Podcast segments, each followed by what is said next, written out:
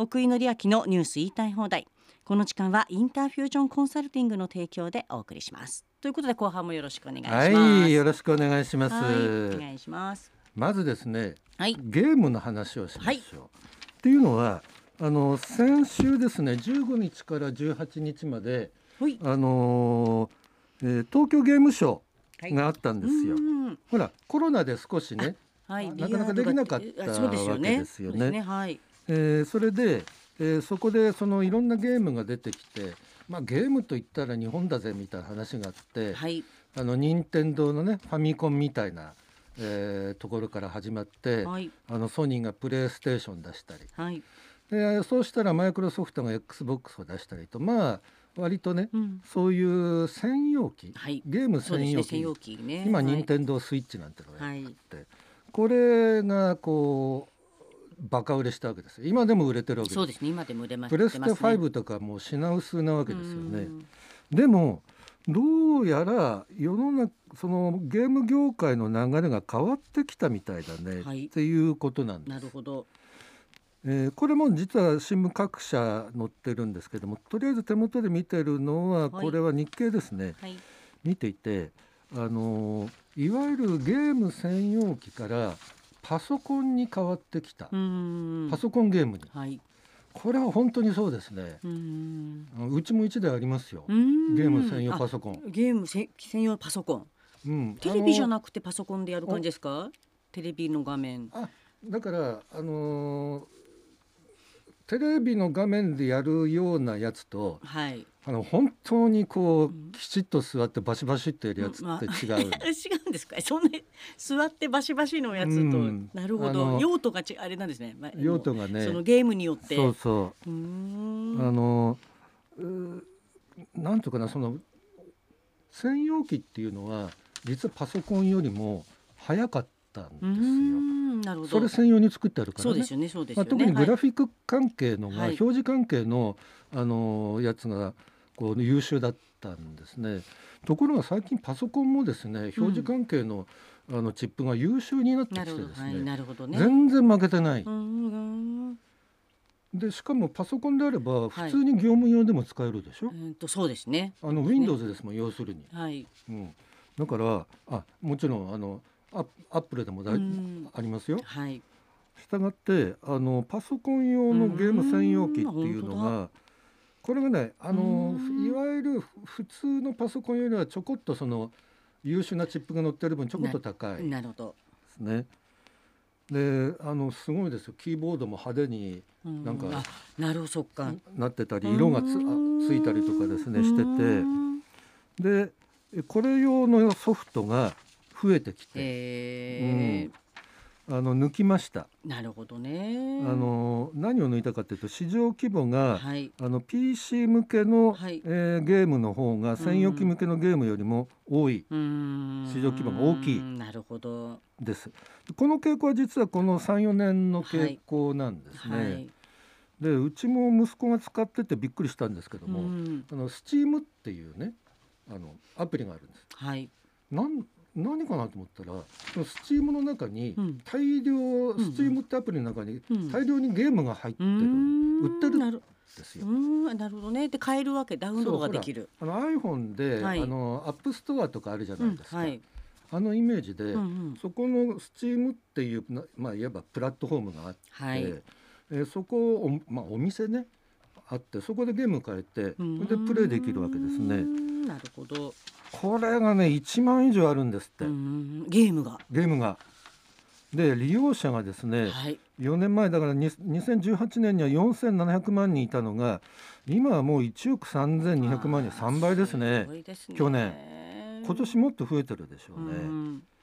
うんこれはもうあのいわゆる、えープレイステーションよりも多いです。はいそうですねやっぱり専用機がないのは便利です便利だもんねパ。ソコンでできたらねやっぱり便利ですねあのかなりリアルですよ。ううん。んあそうですかあのプレステもいいんですけどもね。うんやっぱりあのつなぎ替えるというか、はいうんそれ面倒くさいうんでしょ？任天堂スイッチみたいにまあちょっと携帯が全く別だったら、うん話は変わるんですよ。で結局ですね日本のあのゲームあの有名どころのゲームを作ってる会社例えばスクワア・エニックスみたいな、えー会社もあのやっぱりゲーム用の、えーあ PC 用のゲームの方が多いんですって、やっぱり変わってきますね。なるほどね。パソコン。でもこれはどっちでもできない。もうパソコン用はパソコン用ってことなんですかね。ソフトウェアがはい。同じ、ま、見た目は同じでもパソコン用と専用機用で、うん。専用機ってそれぞれ向けに開発が違うんですよ。なるほどねはい。で、うん。パソコン向けっていうのは、はい。意外とゲーム作戦の素人でも作れるわけですパソコン向けってたくさんあるわうんけですよ、世の中に。とっても汎用的で。まあそうですよね。そこで差別化はまあしてるわけですもんねあ本屋に行けばあのどういうふうに開発するかって本売ってますから、なるほどね。じゃあパソコンが広がってっちゃうな。しょうがないですね。それは多分もうそうでしょうね。ねあの最近はこれにさらにあのヘッドマウントディスプレイみたいなあのうーん。AR とかね VR とかはい。いうやつもあるぐらいだからはい。でさらにこの後何が起こるかっていうとクラウドになってですね。クラウドになるっていうことははい。要するにあのウェブ。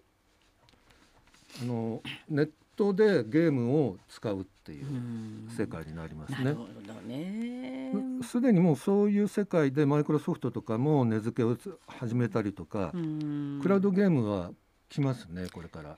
はあな なるほど。もうでもついていけないです。私は。ゲームは。あ多分。ゲームをゲーム。ゲームをやってる分にはそれがクラウドなのか PC なのかっていうのはあんまり関係ないんですよ。ななるほど、うん。はい。それはあの商売する人たちのはい。違いですね。ねえ。でちなみに国内で日本国のはい。ゲーム市場は2兆円です。はい。で使ってるのは専用機ではなくて、あの多くがスマホです。ああそうねそうだってですよね。考えてみたら、うん。あのーなんだっけ馬娘馬娘だっうんあありけます。プリティタービーとか、うん。これスマホゲーム課金ナンバーワンですって。ああそうですか。モンスターもパズルドラゴンもありましたね。はいやってうちの甥っ子たちもなんかやってますよいろんな、うん。なんかいろんなのやってます。なんか、あとあのほらあのこれはパソコンの方がいいと思うけどスプラトゥーンとかね、うん、あそうですね。これはパソコンとかね。の方がい。いねはうんはい。あのかけまくるからね、うんあのペンキペンキっつうのかなあれ。いそうですね。ペンキインク。インクペンキ。そうだよね。はい。だから、まああの少しずつ特別な機械を買わなくても良くなるっていうのはいいことだと思そですいうますがね。そうなると、はい。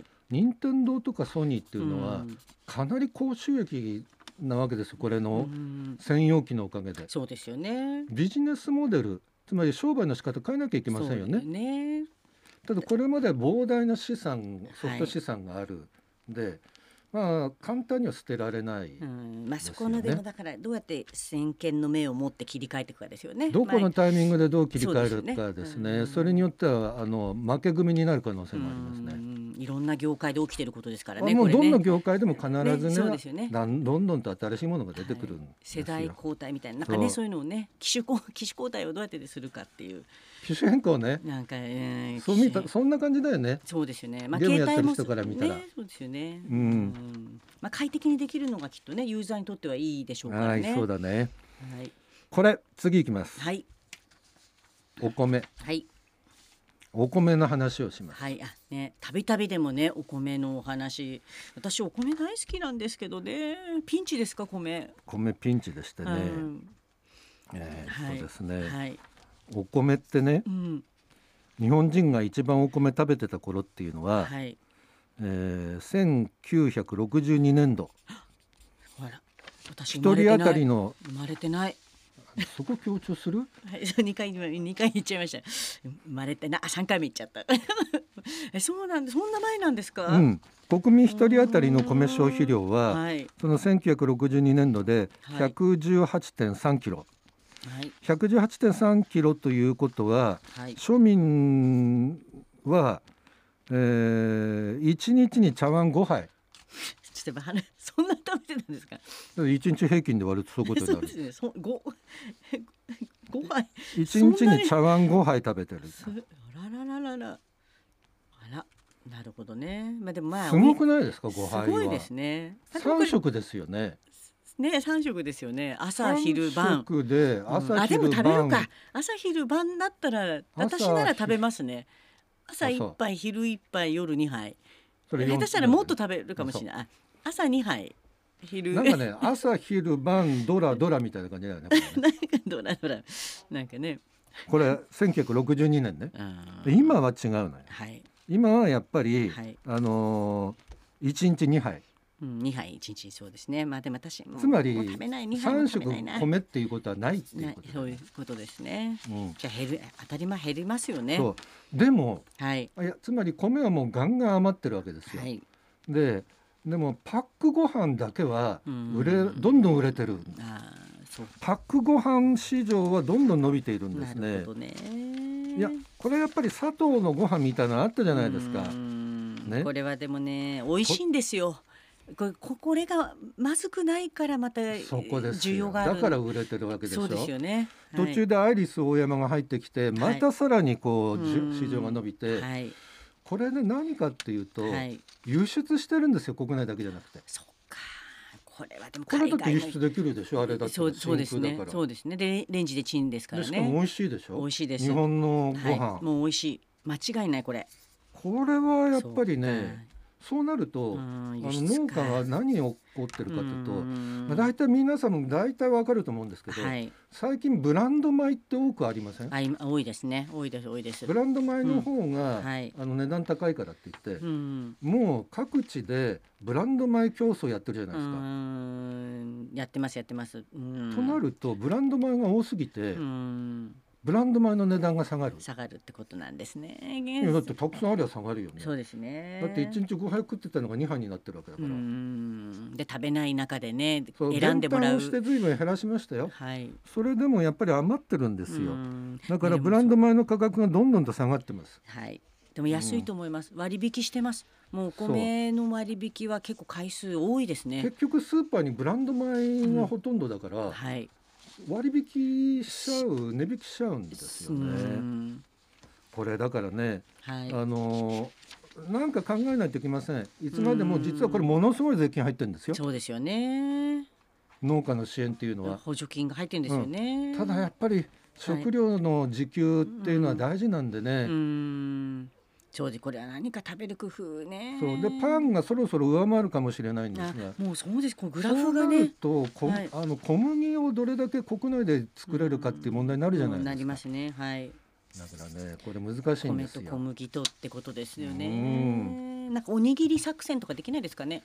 みんなで米を食えと。おにぎり作戦。うあんのこのインフレでも米だけは安いぞといううん、美味しく食べようっていう。言いながら僕は食べてないんですけど、ね、あれれれれれ。主食はパンですか？あ食べてる夜食べてる。うん、ご飯。うんうんご飯。半分ぐらいよでも半分ぐらい。あ少ない。やっぱあ私はご飯食べるときはね食べます。二杯食べます。もうどうんどこでもおかわりします。あのうん外でも。そうなの？はい。おかわりできるか聞きます。なんなら。それでその体型保てるね。まあ中肉中背なんですけど、はい絶対おかわりできるか確認してます。できなさそうなとこでもします。まあ元気だね。お米がお米大好きで。はいじゃあ最後の記事に行きましょうか。はい。これは金曜日の読売新聞から、えー、大道朝日。はい。